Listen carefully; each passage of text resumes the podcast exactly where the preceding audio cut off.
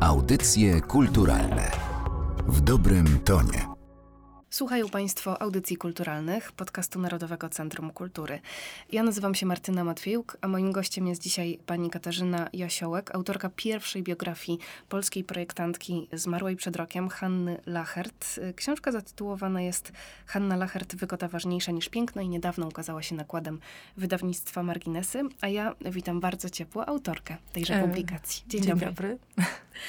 Zacznę od pytania podstawowego. Dlaczego właśnie Hannę Lachert obrała sobie pani jako bohaterkę pani kolejnej książki? No to był oczywiście przypadek. To nie jest tak, że z plejady y, powojennych projektantów mamy do wyboru każdego, kogo chcielibyśmy opisać.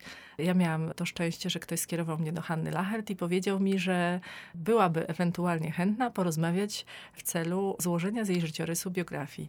Tym kimś był Robert Szuba, wieloletni kolekcjoner rzeczy różnych ze spółdzielni Ład i różnych historii związanych z tą spółdzielnią. Dzięki niemu trafiłam do mieszkania Hanny Lachert. No i tak zaczęłyśmy wspólnie pracę nad książką praca nad tą książką nie mogła być tak do końca łatwym zadaniem, bo jak wielokrotnie pani też podkreśla w tej publikacji, Hanna Lachert nie do końca prowadziła dokumentację swoich działań projektowych. Brakuje tych dokumentów czy pamiątek związanych ze wspaniałymi rzeczami, które zaprojektowała, myślę tu zarówno o wnętrzach, jak i meblach. Jak wobec tego powstawała ta książka? Książka technicznie powstawała w ten sposób, że spotkałyśmy się wielokrotnie w jej mieszkaniu na Saskiej Kępie, w którym mieszkała od czasów powojennych aż do ubiegłego roku. W tym mieszkaniu zaczynałyśmy nasze wielogodzinne spotkania zawsze od biesiadowania, potem przechodziłyśmy do meritum, czyli do wypytywania. Hanna Lachert zawsze była taka pełna wątpliwości, czy to będzie dla kogoś interesujące, to raz, a dwa, czy ja z tych jej rozsypanych różnych wspomnień, niezwiązanych ze sobą często tematycznie w ramach jednego spotkania, spotkania ułożę coś, co będzie miało sens. Ja ją zawsze uspokajałam, że w końcu to nagrywamy i spisujemy, a potem możemy sobie to ułożyć, jak będziemy chciały, więc kolejność, w jakiej opowiada historię, nie jest y, istotna. Potem to wszystko zostało oczywiście spisane, pięknie przedstawione pani Lachert, y, która kazała zresztą nazywać się babcią, więc mm. mówienie o niej pani teraz aż, aż było dla mnie dziwne, bo za to zostałam zbesztana na samym początku. Przeczytała, poprawiła, co tam było nieprecyzyjne i co wydało jej się nie takie, jak powinno być, ale bez żadnej cenzury. Nie nazwałam tego cenzurą.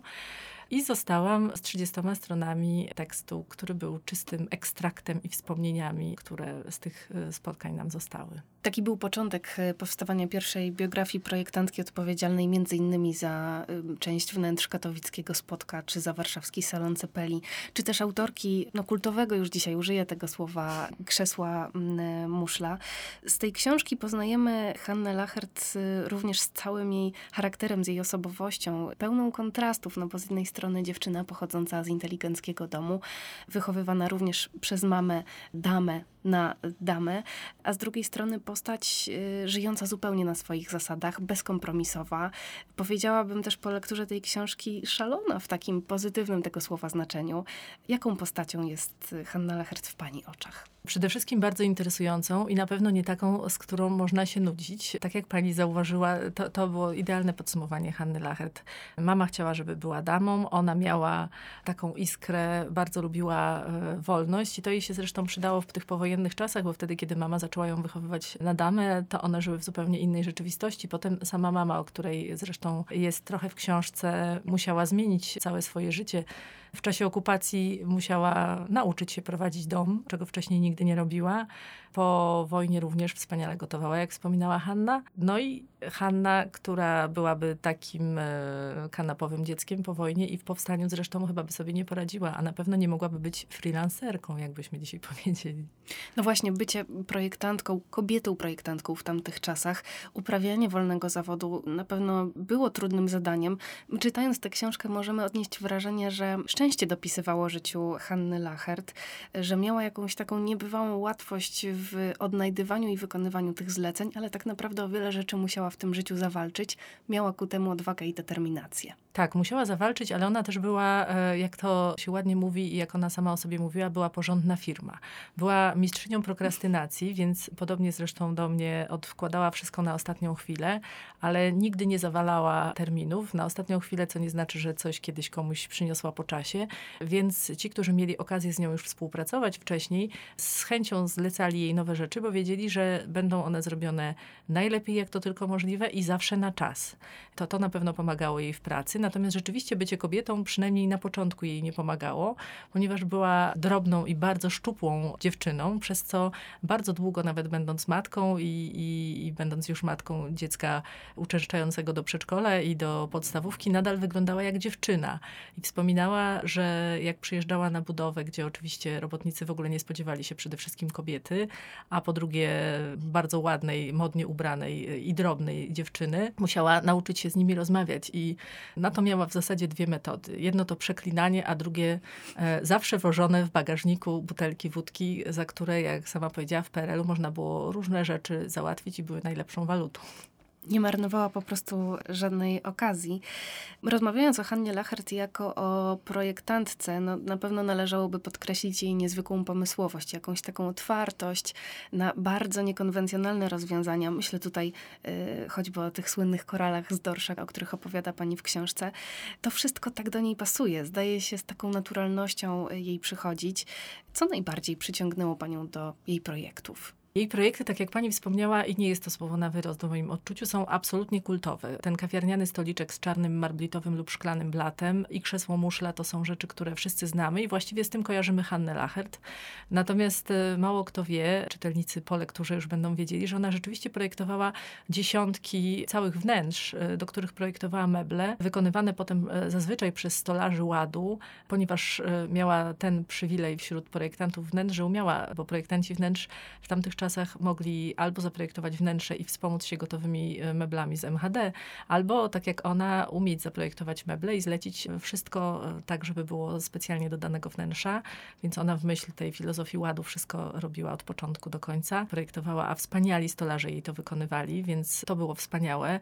Te projekty rzeczywiście są takie też ponadczasowe, bo wstawione, oczywiście, że mamy modę na, na meble z PRL-u, ale one wstawione dzisiaj do wnętrz w ogóle nie trącą myszką. Jak ktoś, ja nie mam tego dystansu, ale jak ktoś nie zna się na e, designie powojennym i tych mebli wcześniej nigdy nie widział, to myślę, że dałby się oszukać, że jest to jakaś kolekcja sprzed roku, dwóch, mm więc ta ponadczasowość i nowoczesność, to co w niej chyba w projektanckiej pracy było bardzo ważne, to takie socjologiczne podejście. Ona dużo czasu spędzała z ludźmi, lubiła ludzi, chyba nie mogłaby żyć bez ludzi i obserwowała ich potrzeby i ich sposób bycia, sposób życia, zwyczaje i dzięki temu mogła wymyślać projekty mebli, które odpowiadały ich potrzebom potrzebą. To, co też utkwiło mi w pamięci podczas lektury tej książki, to to, że w zasadzie kończąc projekt, zostawiała go już za sobą. On był przeszłością i przechodziła płynnie do kolejnego zlecenia. I zastanawiam się, czy może podczas pani spotkań padło to, który z tych projektów jest, był dla niej szczególnie ważny, szczególnie wyjątkowy, taki, o którym mówiła z wielką dumą i uśmiechem. Z wielką dumą i uśmiechem na pewno mówiła o muszli, mm -hmm. ponieważ ona była tak projektowana trochę w opozycji do tego, co mężczyźni robili w Ładzie, szczególnie przed wojną i w czasie okupacji, czyli była, jak ona wspomniała, pierwszym tapicerowanym krzesłem w Ładzie, że mężczyźni wcześniej nie pomyśleli, że może wypadałoby zrobić siedzisko, na którym można usiąść trochę wygodniej i trochę na dłużej, a nie tylko na chwilę na tych nietapicerowanych drewnianych zydlach. O tym projekcie rzeczywiście mówiła z dumą, ale nigdy chyba nie padło takie stwierdzenie w naszych rozmowach, że któryś projekt jest ulubiony chyba odnoszę takie wrażenie, że, że każdy, który był aktualny, był zrobiony najlepiej, jak mógł być zrobiony. Potem, tak jak pani wspomniała, był zamykany, odhaczany. Niestety na nasze nieszczęście dokumentacja była również usuwana. Hanna nie chodziła też i nie fotografowała swoich realizacji wnętrz. Więc niestety nie mamy w tej książce dokumentacji tego rodzaju, no ale jakoś nam to rekompensują zdjęcia rodzinne, których jest bardzo dużo. I szła do kolejnego projektu, także nie mówiła o żadnym takim ulubionym, ulubionym. To nawiążę jeszcze do podtytułu tej książki, Wygoda ważniejsza niż piękno. Wspomniała Pani już o tym y, i to też się w książce przewija, że Hanna Lachert świetnie wyczuwała potrzeby użytkowników projektowanych przez siebie, czy to wnętrz, czy to przedmiotów. We wspomnieniach jej bliskich również przewija się ten element e, Hanny Lachert jako świetnej słuchaczki, osoby, do której z chęcią przychodzą różne osoby, aby po prostu porozmawiać i, i która wysłuchuje ich z uwagą. Więc ta funkcjonalność, ta celowość jej projektów no, jest podkreślona. A ten drugi aspekt, estetyka i piękno, jakie miała do tego podejście? Bo czasami to też się czuje, przebywając w otoczeniu pewnych osób.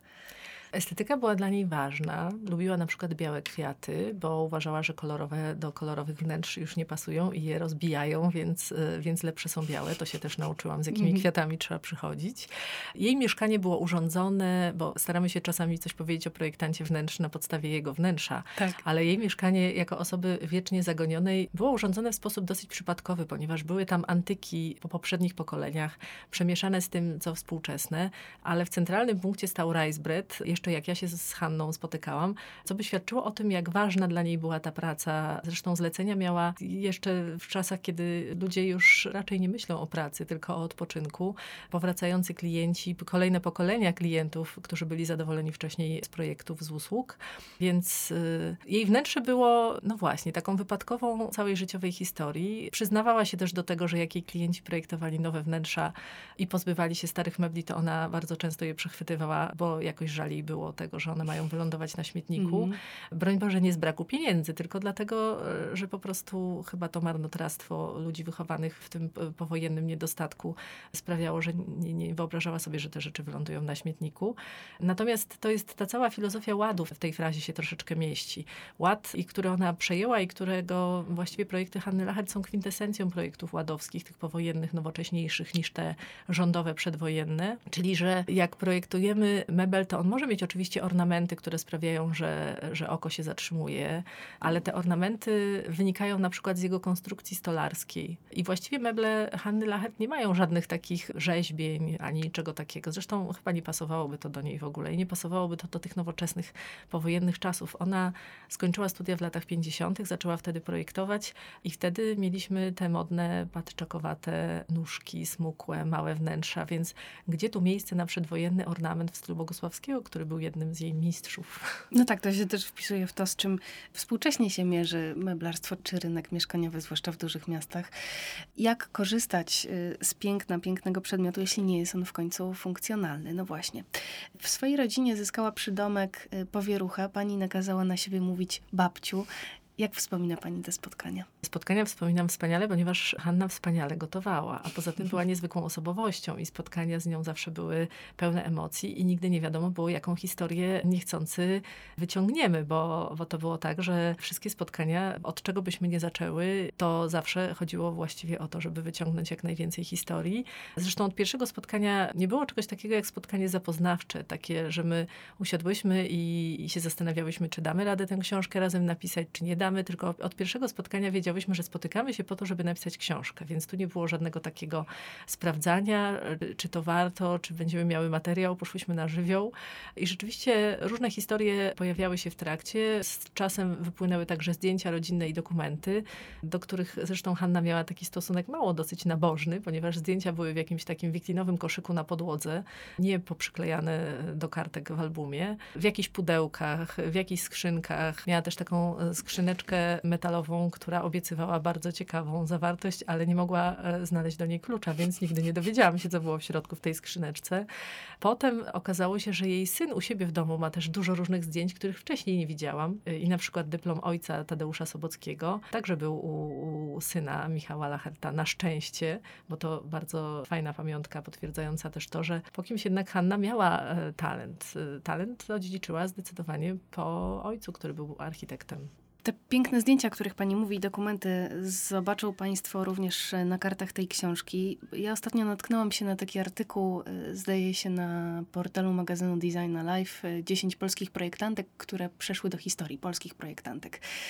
Hanny Lachert tam zabrakło i myślę sobie, że może ta książka będzie wstępem do tego, abyśmy o tej projektantce zaczęli więcej mówić czy pisać. Autorka tejże biografii, pani Katarzyna Jesiołek, była dzisiaj gościnią audycji kulturalnych. Bardzo dziękuję za nasze spotkanie i zapraszamy Państwa do lektury książki.